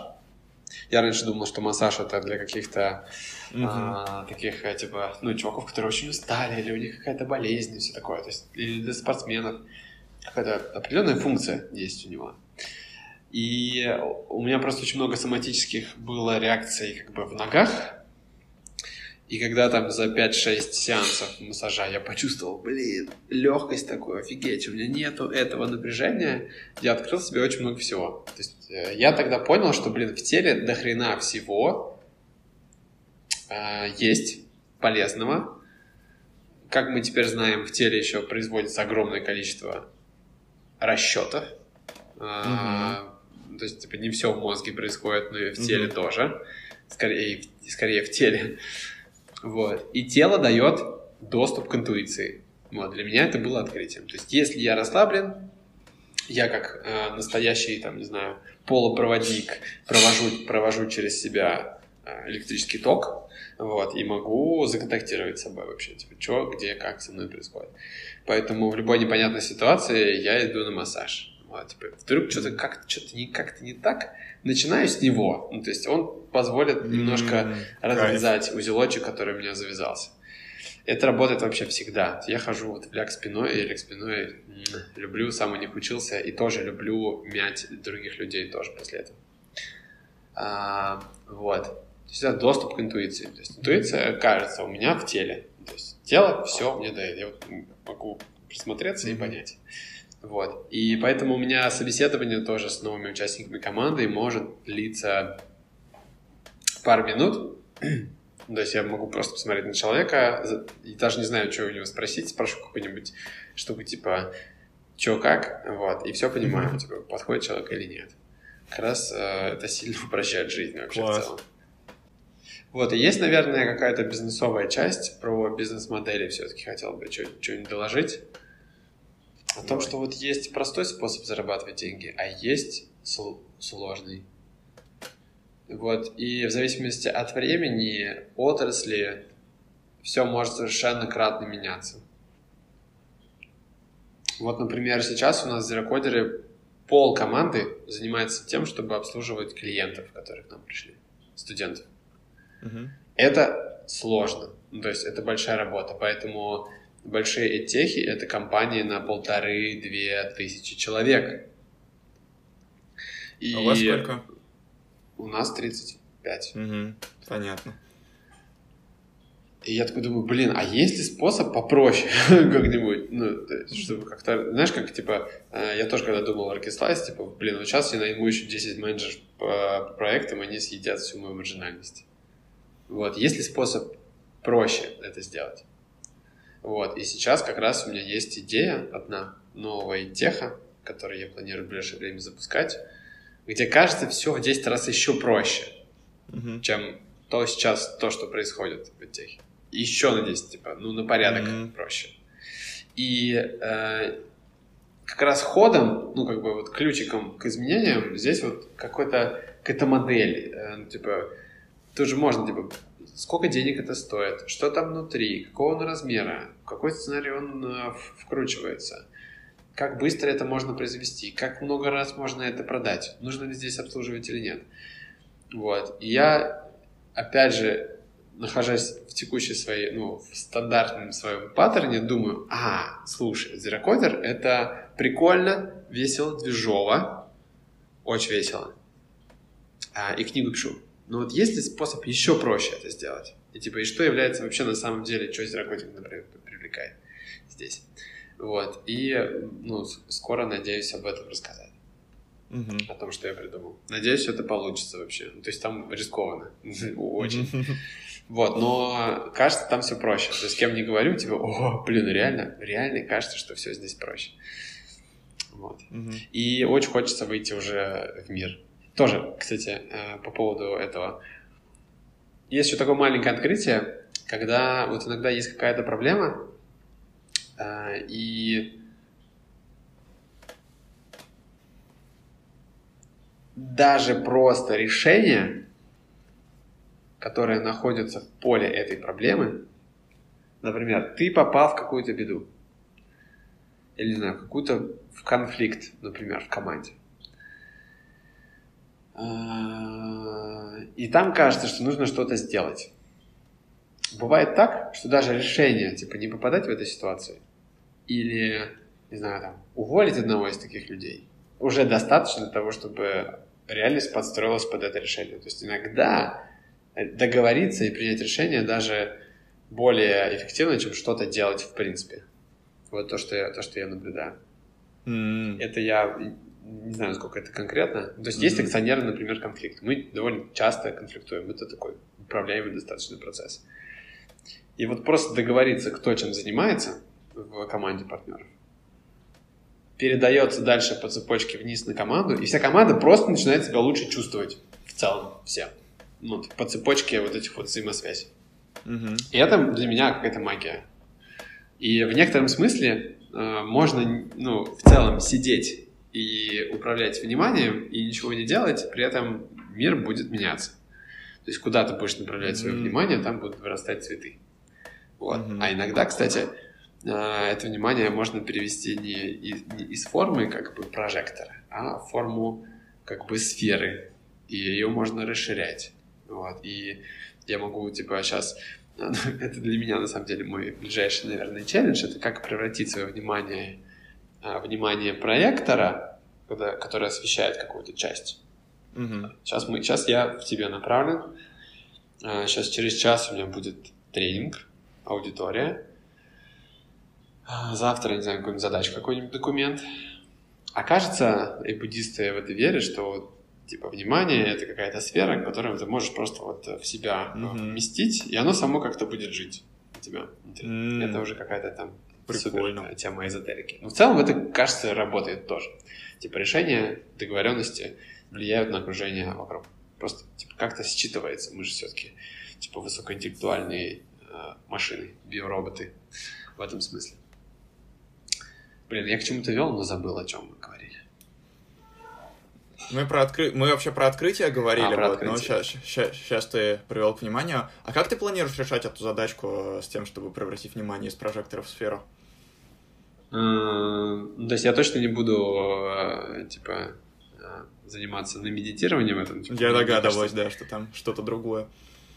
Нет, в смысле, я не тот человек, который... Я не... То есть, блин, у меня очень низкая сила воли э, в некотором смысле. То есть я просто буду искать, как, вот есть вот моя такая внутренняя лень, она такая вот лень прогресса. И как там, угу. мать прогресса, как там говорят? Лень. Двигатель. Двигатель прогресса, да. Вот в некотором смысле я такой. То есть я такой думаю, блин, как можно? Я вот просто наблюдаю за всем, и это может пройти типа месяцы, там, может быть год, может быть два, и через два года я такой, о, вот, вот так нужно было, было бы делать. Вот. Mm-hmm. А, мне кажется, что многие начинают прям типа насилием и дисциплиной это делать. Что справедливо тоже. С этим тоже сложно спорить, но я не такой. То есть я позволяю себе а, типа сидеть и наблюдать, как я могу mm. хакнуть этот процесс, типа, а можно ли короче? Знаешь, вот, типа, э, всем объявляю, типа, там э, такая ценность. Э, ачиверы такие идут к этой, к этой цели. А я тот, кто такой, м-м, я, типа, иду скорее, наблюдаю, а можно ли сесть куда-нибудь на какой-нибудь двигатель, вот, какую-нибудь тачку, которая меня быстро туда довезет с ветерком. То есть я не тот, кто на себя насилует mm-hmm. в этом плане. Да. Это тоже, наверное, тоже было маленьким открытием, в смысле, разрешить mm-hmm. себе такое. Когда все бегут, mm-hmm. не бежать. Класс, это а, там, не, не, бежать, не бежать в крипту. А, ну, вот тех я побежал, например. Ну, принял решение бежать. Там вроде mm-hmm. рационально это все было. Там не бежать в медитацию. Ну, не нравится медитация, ну, не заходит. А, психотерапия началась у меня, когда это еще не было модным. Вот, что-то такое, да. То есть какая-то, типа, позволить себе полениться э, вроде я ничего не упустил. Вот реально, типа, mm-hmm. я, я думал, что я опоздал там на, на крипте в каком-то там mm-hmm. 18 году по поводу ICO. То есть я был один из... Я собирался ICO делать. Mm-hmm. Вот. И хорошо, что я туда не пошел вообще. Типа, часто, mm-hmm. типа, события... Э, из Раконик можно было, наверное, не идти, а просто понаблюдать. Вот у меня хотелось. Вот. Короче, зря я об этом рассказываю. Mm-hmm. Короче, можно себе дать полениться, вы, скорее всего, ничего не упустите. Мне, мне так кажется. Вот, и то, если даже вы побежите, не факт, что вообще что-то можно достичь. Угу. Все равно шансов это... мало, что так, что так. Угу. Не, это очень крутая штука про то, что не обязательно бежать, потому что у нас же сейчас э, как раз есть такое распространенное убеждение, что нужна срочность, э, нужно все очень быстро делать, нужно, что, что все куда-то бегут, и это фома постоянная, что надо бежать за всеми. И идея, что можно не бежать, она вообще очень классная. Хочу тебя спросить про такую штуку. Ты несколько раз говорил о том, что тебе важны глубокие отношения с людьми, и кажется, что принципе, все твои проекты, вот ты говоришь, все, все твои проекты стартовали так, ты писал пост на Фейсбуке, э, тебе прилетал фидбэк, и дальше оно, как бы, если ты понимаешь, что там есть отклик, что там есть энергия, там есть эмоции, то ты идешь туда, если нет, то ты туда не идешь. Но для того, чтобы эти отклики были, нужен какой-то, нужна какая-то аудитория, нужно какое-то внимание людей. Поэтому вопрос такой, с одной стороны, как ты строишь отношения с людьми, вот эти вот глубокие, и как ты вот этот вот формируешь, наверное, социальный капитал. Потому что я сейчас задумался о том, что иметь прокачанные социальные сети это вообще-то очень полезно и может вот очень такой э, классный отклик приносить. Вот. Ну, на- наверное, про отношения с людьми, как ты их выстраиваешь, чтобы они э, были глубокими и классными. Блин, первый, я сейчас думал, как бы, сначала думал о каких-то умных ответах. Сейчас э, есть такой, типа, э, знаешь, Давай. Типа, в играх каких-то телевизионных шоу есть такой, типа, досрочный ответ. Давай. Я просто общаюсь с теми людьми, с которыми мне нравится общаться. И та, такой принцип у меня был очень долго, много лет на Фейсбуке, я сколько там, не знаю, лет 10 э, точно. Я просто, типа, добавляю людей, которые э, мне... Точнее, даже не так. Я начинал с того, что добавлял людей, которые мне интересны, с которыми мне хотелось бы общаться. Просто, типа, mm-hmm. add friend. Mm-hmm. Из, там, не знаю, э, из 500, э, из 500 людей, которым я отправил, два спросят, типа, ты кто? Вот. 498 добавит тебя. Это еще было до, до проблемы, что там 5000 э, друзей можно было поместить. Дальше я, я, я иногда заходил на Facebook и добавлял людей, с которыми у меня до хера общих друзей. Я тогда, и я тогда думал, что, блин, прикольно вообще. Я его не знаю. Смотрю, о, какой-нибудь там, не знаю, банк или какой-нибудь стартап. О, прикольно, хорошо, mm-hmm. добавлю. Вот. И, и добавляю и очищаю. Добавляю и очищаю. Вижу какой-то негатив, какой-то, типа, вот э, картинка мира, которая со мной не, не сочетается, просто, ну, это выключаю из себя, mm-hmm. особенно Прикольно. негатив. Я, конечно же, в этом смысле запираю себя все больше в какой-то информационный пузырь, но мне он там в данном случае нужен. То есть я здесь просто ну, кайфую, находясь в, в окружении таких людей. вот. Э, это то, как, ну, типа, как Facebook работает в данном случае. Telegram не так растет. То есть, как бы, я в Телеграме не знаю, сколько, честно говоря. Там нет такой, такой mm-hmm. виральности, как, а, как в Фейсбуке. Вот. А, и как, как я сейчас строю отношения, надо понимать, что у меня тоже психика там отчасти шизоидная. Я довольно плохо понимаю людей и могу их обижать. И у меня такое было ну, довольно часто даже в моментах, когда там, типа, дай деньги, типа, я вот тебе предложил дать деньги, а, он, а у него было ощущение, что мы там дружим и все такое. То есть бывает очень часто а, ошибаюсь. Вот, и я здесь выбрал одно универсальное правило, просто вот находиться, когда я, когда я в отношениях, когда я вот один на один, вот сейчас с тобой, я, ну, как бы полностью нахожусь в поле внимания с другим человеком. Mm-hmm. И то, что я делаю. Я не, как бы, не отвлекаюсь там что-нибудь проверить в телеге, там выложить какой-нибудь сторис там в Инстаграме и все такое. Я здесь, вот прямо сейчас. И поэтому, э, находясь в этом моменте, есть возможность вот разместить э, внимание человека как бы в моем поле. И это, мне кажется, хорошо считывается в целом. То есть ты просто вот даешь в это время человеку не, не думай, что, блин, надо было бы сейчас куда-то поехать. Нет, если у тебя такая мысль возникает, просто заканчиваешь и уходишь. Типа, мне сейчас неинтересно, Uh, или там, не знаю, мне сейчас нужно бежать, сейчас что-то вообще не хочу, вот, и уходишь. Uh-huh. Это тоже важное решение, типа не э, эти т- такого рода коммуникации не, не да, не терпеть, не терпеть, это правда. То есть у меня такое нетерпение плюс э, максимализм плюс вот шизоидная личность, которая типа не обидится человек. Uh-huh. Вот если обидится, uh-huh. и у меня реакция скорее, блин, какой сложный человек все-таки. Человек как сущность, типа, не понимаю этих человеков, типа того. У меня такая, такая история. Мне очень долго приходилось понимать вообще, что человек э, хочет, и почему на меня моя девушка кричит. Вот, не очень долго приходилось понимать. Это вот с терапией пришло, наверное. Вот, и мне особенно важно, то есть я делаю две вещи, наверное. Я делаю импульсивные встречи, а, типа, блин, хочется встретиться, просто идешь, пишешь, встречаешься.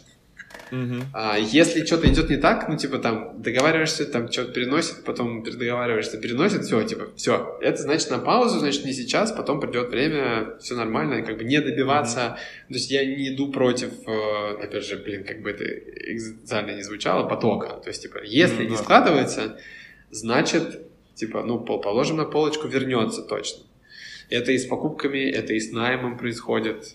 Там, хороша ложка к обеду в данном случае. Угу. И э, и, наверное, здесь мне вот, импульсивные встречи раз, а в команде это one-on-one, так называемые. Это вот встреча mm-hmm. один на один с человеком. То есть мне просто иногда хочется, блин, кажется, нам нужно пообщаться просто. И человек, вот ты с ним э, на контакте находишься там, в течение часа, я говорю, слушай, вот час я в твоем распоряжении, давай о чем-нибудь поговорим. И там выходит вообще всякое. И вот э, это в некотором смысле родительский такой есть. Э, у родителей детей есть такое свойство контейнирования эмоций. Э, часто в команде у тебя человек тоже, ему некуда принести то, что он приносит на one on и он его размещает у тебя в поле внимания, и я это контейнирую. То есть и мы даем этому внимание, это потом рассасывается. Mm, это и стрессы, класс. это какой-то негатив, это и позитив, класс. наоборот. И э, в этом процессе создается связь глубокая. Ее часто хватает, там, не знаю, на месяц. И можно созваниваться еще там через месяц, может быть, через два. Mm-hmm. Вот. И это создает контакт. Просто, типа, это внимание, твое время. То есть ты уже принял же решение. То есть не, не то, чтобы даже решение принял. У тебя же, ты помнишь, что у тебя есть желание с этим человеком просто пообщаться. А, вот. И и все, и вот как бы уделяешь этому полное внимание. Иначе зачем это все? Ну, то есть, и, и ага. это, наверное, одна из самых сложных задач, на самом деле. Не думать о чем-то другом, пока ты здесь. А, особенно это связано там, с детьми, часто это там на свиданиях происходит. А, то есть с детьми, ты, ты блин, что-то по работе. А ты и не на работе, mm-hmm. и не с детьми. Ты застреваешь где-то mm-hmm. в промежуточном состоянии. Да. Вот, какой-то. Типа, и в стене застрял, типа, руки-ноги торчат. Вот. И если уж принял решение, то все. Как бы потом, если что, сделаешь вывод, что это был там не, не, тот, не то решение, mm-hmm. которое ты хотел бы принимать снова, поэтому можно его не принимать. Но пройти через mm-hmm. этот опыт, наверное, важно. Да. Вот. Ну и, соответственно, отказываться от того, что к чему нет отклик точно. То есть чувствуешь, mm-hmm. блин, тяжело. вот. Mm-hmm не соглашаться на то, что к чему не лежит душа. Это может быть, это супер сложно и опасно, то есть очень много показаний, вот, но это мне, по крайней мере, угу. ну, со мной работает, потому что ничего другое больше со мной не работает. Угу. Слушай, мне очень зашли две мысли. Первое, вот то, как ты в Фейсбуке формируешь как-то свой круг. А, мне очень зашла эта мысль, что мы, в принципе, мы же сами формируем свою реальность субъективную. И вот тут вот как-то э, есть эта идея, что ты можешь сделать, сформировать для себя свой мир. На примере Фейсбука это люди с созвучным видением. На примере жизни вообще ты можешь окружить себя штуками, которые тебе заходят. И, в общем-то, это как, это как бы очевидно тоже из простых вещей, которые очевидны, но их надо вот так вот прочувствовать и понять. И другое, да, еще, кстати, я, я добавлю, добавлю здесь. Угу. Я богат э, отношениями, я часто говорю. Э, и вообще, ну, блин, я еще выбираешь по аватарке, ну, просто красивый человек. Ну, в смысле, даже если он просто красивый, это уже mm-hmm. в целом хорошо. Потому что это отклик и... в тебе. Потому что ты считаешь это, это красивым, и значит, это твое. Да, да, да, да. То есть вообще Прикол. красивые люди это супер круто, когда да. вокруг тебя. Да, У меня да, красивая да, да. жена, супер красивые дети. Я просто кайфую каждый день. Вот. И это тоже mm-hmm. источник энергии. Слушай, да, офигенно. И второе, что мне очень зашло, по-моему, Дима Мацкевич об этом когда-то говорил, про транзакционное общение, вот, типа про то, что, вот мне очень понравилась твоя идея про то, что когда встречаешься с человеком, просто уделить ему время и внимание, просто быть в этом, не преследовать какие-то цели, не гнаться за какими-то задачами, вот, не гнаться за этой транзакцией, типа, а просто в этом быть, и кажется, что это тоже очень прикольно, и это то, что многим может, многим стоит попробовать, потому что мы часто встречаемся именно ради какой-то цели, обсудить какую-то вещь, а, там, пообщаться, потому что давно не общались, но тоже там о чем-то договориться, вот, а просто уделить время внимания, это офигенно, мне кажется, это я, я сам точно буду пробовать. Слушай, причем, причем я точно помню, что я почти всю свою жизнь был именно в транзакционной модели, и я вот чувствовал сигналы о том, что я как-то потребляю как будто бы человека. Вот, mm-hmm. и типа прихожу только когда а, от него что-то нужно. На самом деле я по-прежнему так делаю, а, но в целом, ну, и тогда это честно. То есть я тоже типа, ну окей, да, я прихожу, когда, mm-hmm. когда, когда нужно. Да. Вот, но с большинством людей все-таки да, общение, оно строится, да, из э, каких-то более качественных э, критериев. Mm-hmm. Вот, бесцельно. То есть, блин, что мне да. эта встреча принесет? Бесцельно хорошее слово, да. Слушай, раз мы заговорили про отношения, э, очень хочу спросить тебя еще на одну тему, наверное, на последнюю, которую мы сегодня поговорим, про Шмидт 16. Э, кажется, что это для тебя какое-то важное сообщество, которое большую роль в твоей жизни играет. Я читал твое э, обсуждение про депрессию, которое вы делали, мне кажется, очень интересное, содержательное. Вот расскажи вообще, как тебе Шмидт 16, как ты туда попал, может быть, какую роль в твоей жизни играют ребята, потому что, ну, со стороны вы очень прикольно выглядите, хочется какие-то инсайды про это послушать. А, важно за дисклеймер, за дисклеймерить. Э, сообщество Шмидшна достаточно большое. Ну, то есть оно реально большое. То есть там довольно много людей. Много это сколько? А, а, ну, сотни, полторы. Mm, да, да. Тогда. Довольно много людей э, как бы в разных э, э, этих окружностях, скажем так. То есть разные mm-hmm. орбиты, короче говоря, есть. Есть там центральное, там ключевое вот сообщество шмитов, а, ну, самих, самих предпринимателей. И вот а, как бы несколько разных рогов. То есть, в частности, канал — это, наверное, типа предельная, а, самая дальняя mm-hmm. как бы, орбита. Вот, я, и, типа, я отвечаю так, что, типа, Шмидт 16 нельзя попасть, оно с тобой само придет. Mm-hmm. Вот, и за мной, в общем-то, так и примерно произошло.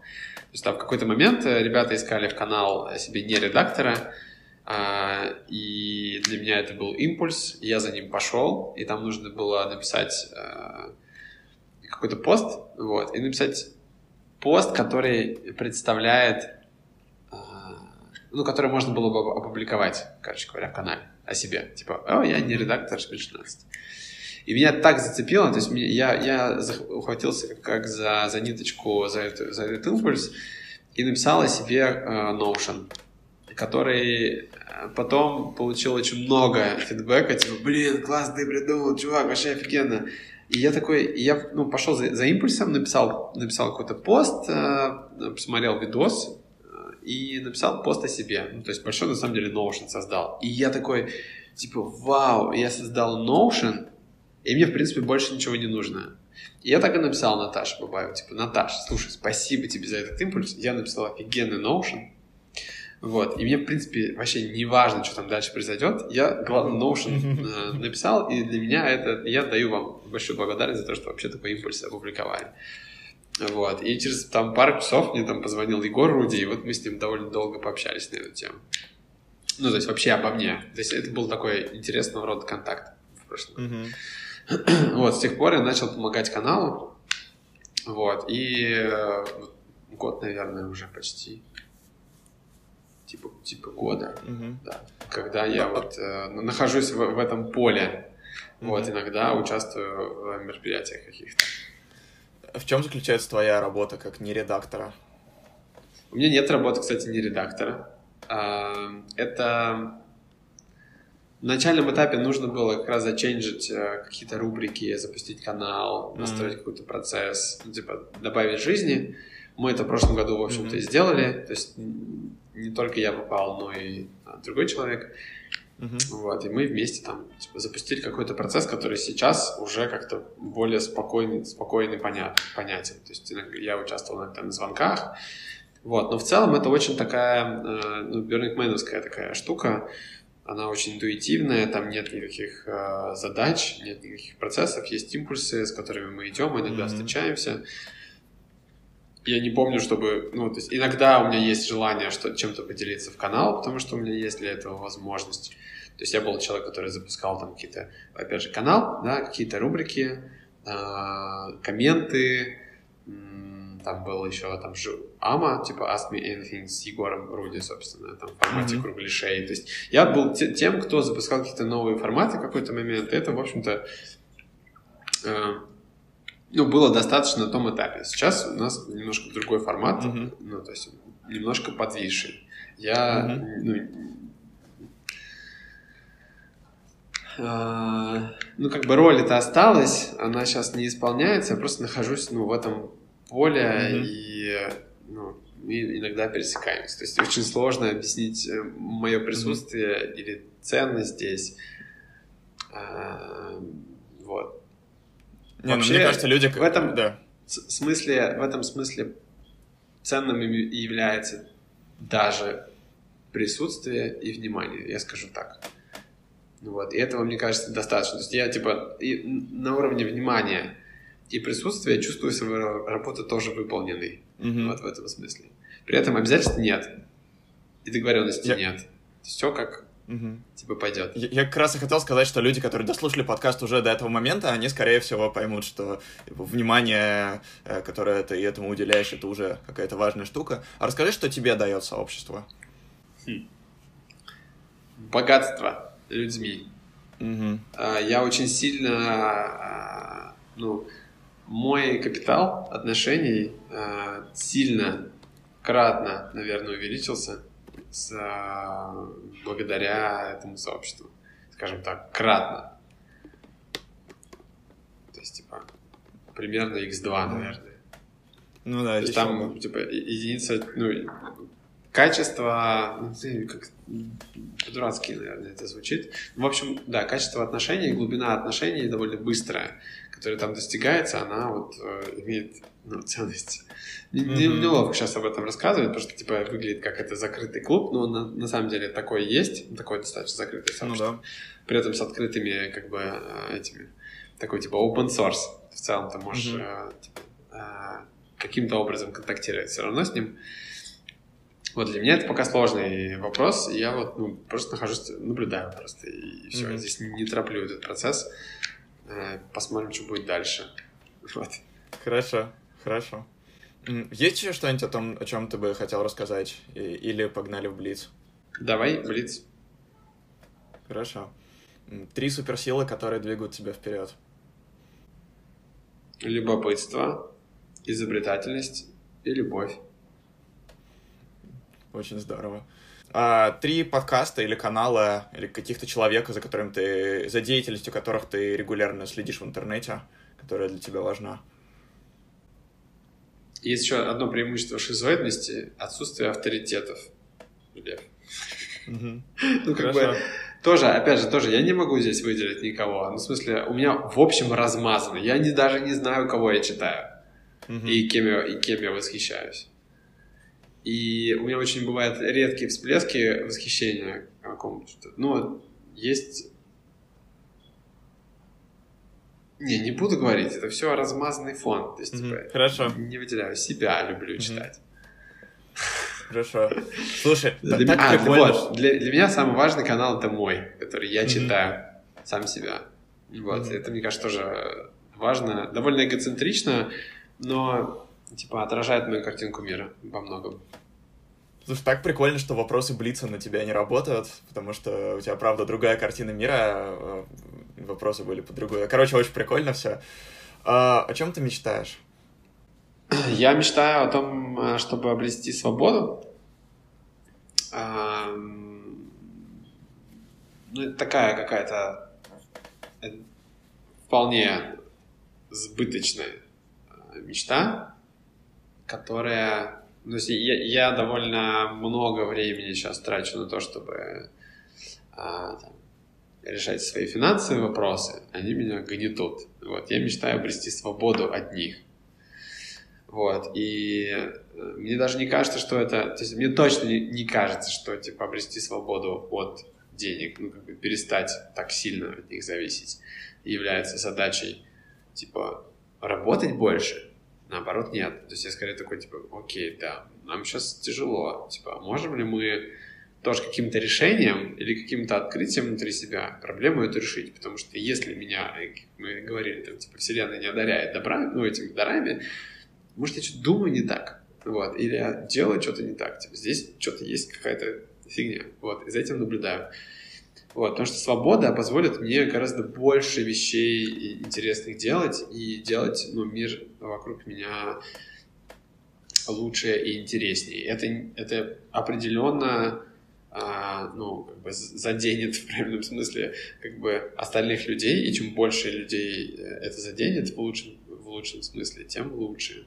Поэтому, типа, все человечество в некотором смысле, mm-hmm. типа, в интересах всего человечества, чтобы я обрел свободу. Вот. Я пока не знаю, как. Вот. Свобода ну, самовыражение во, во многом. То есть здесь творческая именно жилка такая, типа, если бы вот я бы сделал какой-нибудь фонд инвестиционный. Может быть, сделал бы какой-нибудь акселератор в каком-то формате, который позволил бы увеличивать энтропию в мире, ну, то есть количество реализованных идей и потенциала, э, потенциала людей, вот, который мог бы выразиться в таком формате. Хорошо. Расскажи, что ты подразумеваешь под словосочетанием посол энтропии. Посол-энтропия значит какая-то деятельность, связанная с работой с неструктурированными частицами, скажем так. То есть, э, если я посол, я, я часто даже добавляю в некоторые структурные там, кристаллические решетки дополнительного хаоса или напряжения, э, чтобы получить э, какой-то сигнал в ответ. Ну, то есть меня в команде часто, ну, мою роль называют, типа, взрыватель. То есть я взрываю какие-то определенные вещи. То есть у меня включается панк, mm-hmm. революционер и подросток, который кидает mm-hmm. коктейль Молотова какую-то штуку. Может быть, она даже хорошо работает, но я прям понимаю, что-то здесь не так. Типа, закину-ка я туда вот эту херню и посмотрю, что с этим произойдет. А, вот. И, я, например, ну, как бы делаю всякие вещи, которые то есть, говорю прямо, вывожу на чистую воду часто, э, меняю, то есть иногда вот ты общаешься с человеком, а вот вы говорите как будто бы не не чистые сигналы, короче говоря. То есть как будто бы вот мы говорим вроде об одном, но на самом деле имеем другое. И вот мне это жутко бесит, и говорю, так, скажи, что реально ты хочешь? Вот он говорит, деньги или там, не знаю, уволиться, типа. А вот разговоры вокруг да около меня супер бесит. Я в этом плане, э, ну, разрушитель разрушитель. Mm-hmm. И я вот э, храню эту возможность или там способность э, и его, ее применяю я применяю по назначению. То есть, например, вот как бы новая бизнес-модель в техе, которую я придумал, она на самом деле не новая. И не тот, кто, мне кажется, прям типа совсем с нуля изобретает такие штуки. А, я прям направляю в сторону большого теха. Типа, сейчас всех разъебу. Ну, то есть у меня такая идея. Вот. И в этом смысле я, конечно же, а, энтропия, потому что она выводит из равновесия текущую структуру. И mm-hmm. для меня это важно. То есть для меня это такой драйв и, и интерес в этом игра э, и проявление мое находится. Поэтому, типа, когда я появляюсь где-то, все структурные чуваки э, линейные, вот, они, ну, как бы линейные, они начинают волноваться. Ну, то есть, типа, что-то, вот волнения какие-то происходят. И я часто это использую э, в качестве игры или в качестве проверки на прочность каких-то каких-то структур. Вот. А что если вот так вот сделаем? А что если сказать вот такое заявление? А что если добавить себя так, сюда вот такой какой-нибудь соус, технологию человека? А что если смешать там, типа, совсем два мира, соединить их в одну команду, что произойдет? Вот, и я сейчас вот э, как, ну, типа, это я, не, недавнее, мое, недавнее мое открытие, вот, и меня вот начали прогонять там иногда. Типа, у нас все нормально работает, Вадик, уйди отсюда со своей энтропией. Я энтропия. И не стесняюсь этого. Это скорее моя суперсила. Таких энтропических людей в команде больше нет. И мне кажется, только из энтропии могут рождаться какие-то новые бизнесы тоже. Тебе, mm-hmm. Ты недоволен тем, что происходит сейчас, ты запускаешь какую-то новую, новый объект, новую сущность и наблюдаешь за тем, что с ней дальше будет происходить. Вот это то, что я mm-hmm. делаю. Или разрушаю то, что я чувствую, что все, все умерло. Или ускоряю mm-hmm. какой-то процесс, знаешь, типа вот я чувствую, умирает. И я докидываю еще туда дровишек, вот, и это очень быстро заканчивается там увольнением, закрытием отдела, закрытием продукта, переделыванием продукта и все такое. То есть как будто бы я быстрее интуитивно чувствую, э, когда кто-то еще держится за статус-кво или за текущее положение mm-hmm. дел. Круто. Вот, и не хочет поверить, что это уже умерло. А я скорее, ну, то есть я вот в семье нашей, типа, я первый, кто, вот, там, не знаю, гору выкидывает старых вещей. Ну, типа, я понимаю, все, как бы, больше не нужно. Вот. И тот, кто, не знаю, зачищает, тогда я типа, просыпаюсь с утра, понимаю, хочу убрать квартиру. И прям типа, и выкидываю еще кучу всего. То есть, с одной стороны, это может быть и... Ну, короче, это энтропия. Я непредсказуемый чувак. Э, Причем я как бы безответственный. То есть, мне, на меня нельзя положиться. То есть, я могу не сделать. Скорее всего, не сделаю то, что, то, что я пообещал. Вот, но при этом сам себе процесс этот, он супер живой. Мне кажется, там в нем очень много жизни. Вот. Угу. Слушай, офигенно, мне кажется, тут очень интересная мысль, что часто мы за какой-то сложной структурой э, можем потерять суть, когда там было что-то в начале, вот, потом оно обрастает, обрастает, обрастает каким-то усложнением, мы суть не видим, а оно начинает как-то плохо работать, мы не понимаем почему, потому что мы пытаемся с первым уровнем сложности работать, а ты идешь, взрываешь, раскапываешь это зерно, и все видно становится. Это очень прикольно. Вот. И последний вопрос, что важно? Ты немножко, конечно, меня зафреймил сейчас э, своим, своим комментарием, но ответ мой будет такой, э, что важно жизнь. Под жизнью я понимаю вот какие-то естественный ход вещей. Э, и конфликты, проблемы, желания — это все часть жизни. То есть наша задача на самом деле эту жизнь не блокировать вот, а пропускать там через себя, через свою компанию. Вот, не зарываться в какие-то механические искусственные штуки, вот, а видеть жизнь, проводить жизнь, наблюдать жизнь, а, наслаждать, наслаждаться жизнью. Вот есть, например, отношения между людьми. И вот ты понимаешь, блин, какие клевые отношения. И вот просто взять, насладиться тем, что просто эти отношения как узор как бы, или букет существует, mm-hmm. это есть жизнь. Типа не потому, что он клевый, я клевый, у нас классно получается работать. Нет, что в целом просто у нас эти отношения есть, и они такие красивые. Вот. И мне кажется, что это важно. Классно. Слушай, Вадик, спасибо тебе большое. Мы с тобой долго говорили, но я прям нереально кайфанул от нашего разговора. Мне как раз в последнее время не хватало такой иррациональной и интуитивной нотки, э, которая это задал. Я прям очень большое удовольствие получил. И уверен, что глубоко уважаемые слушатели тоже получат. Спасибо тебе большое. Спасибо тебе большое, что пришел. Спасибо тебе. Пока. Все. Пока-пока.